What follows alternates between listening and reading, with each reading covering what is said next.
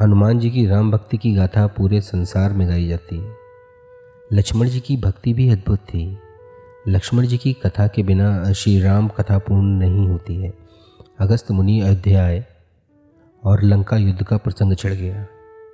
भगवान श्री राम ने बताया कि उन्होंने कैसे रावण और कुंभकर्ण जैसे प्रचंड वीरों का वध किया और लक्ष्मण ने भी इंद्रजीत और रातिकाय जैसे शक्तिशाली असुरों को मारा।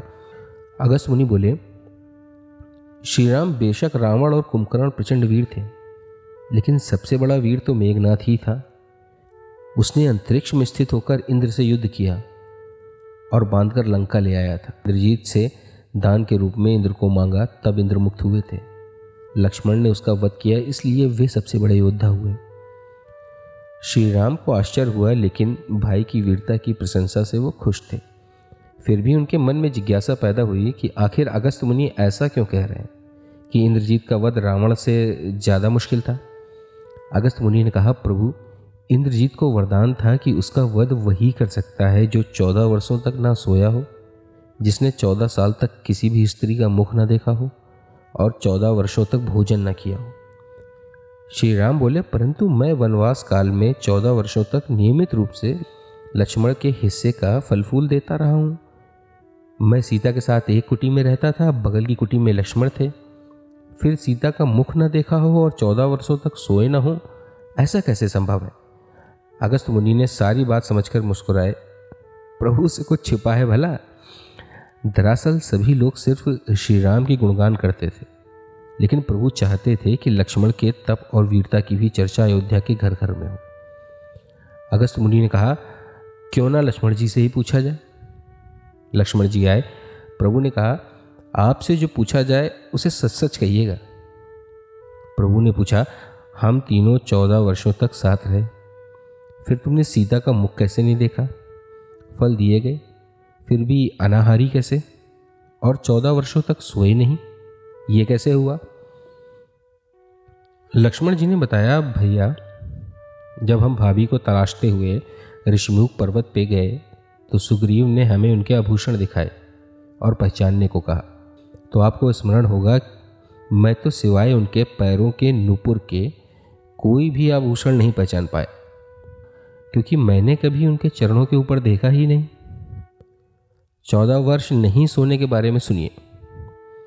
आप और माता एक कुटी में सोते थे। मैं रात भर बाहर धनुष पर बाण चढ़ाए पहरेदारी करता था। निद्रा ने मेरी आँखों पर कब्जा करने की कोशिश तो की। मैंने निद्रा को अपने बाणों से बेच दिया। निद्रा ने हार कर स्वीकार किया कि वो चौदह वर्षों तक मुझे स्पर्श नहीं करेगी। लेकिन जब श्री राम का अयोध्या में राज्याभिषेक होगा तो मैं उनके पीछे सेवक की तरह छत्र लिए खड़ा रहूँगा। तब वो मुझे घेरेगी। और आपको याद होगा, राज्याभिषेक के समय मेरे हाथ से छत्र गिर गया था। अब मैं चौदह वर्ष तक अनाहरी कैसे रहा? मैं जो फूल फल लाता था, आप उसके तीन भाग करते थे। एक भाग देकर आप उससे कहते थे लो लक्ष्मण, ये फल रख लो। आपने कभी फल खाने को नहीं कहा? फिर बिना आपकी आज्ञा के मैं उसे खाता कैसे? मैंने उन्हें संभाल कर रख दिया है। सभी फल उसी कुटिया में अभी भी रखे होंगे। प्रभु के आदेश पर लक्ष्मण जी की चित्रकूट की कुटिया से वे सारे फलों की टोकरी लेकर आए और दरबार में रख दिया। फलों की गिनती हुई सात दिन के हिस्से के फल नहीं थे। प्रभु ने कहा, इसका अर्थ यह है कि तुमने सात दिन तो आहार लिया ना? लक्ष्मण जी ने सात फल कम होने के बारे में बताया। उन सातों दिनों में फल आए ही नहीं।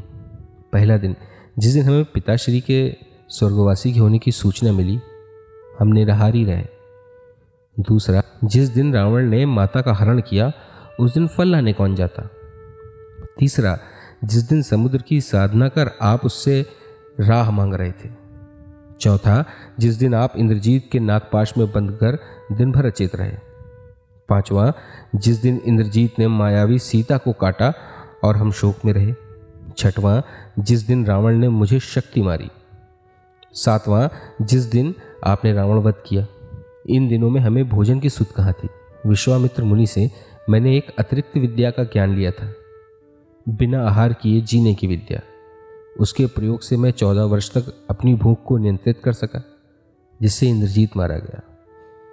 भगवान श्री राम ने लक्ष्मण की तपस्या के बारे में सुनकर उन्हें हृदय से लगा लिया।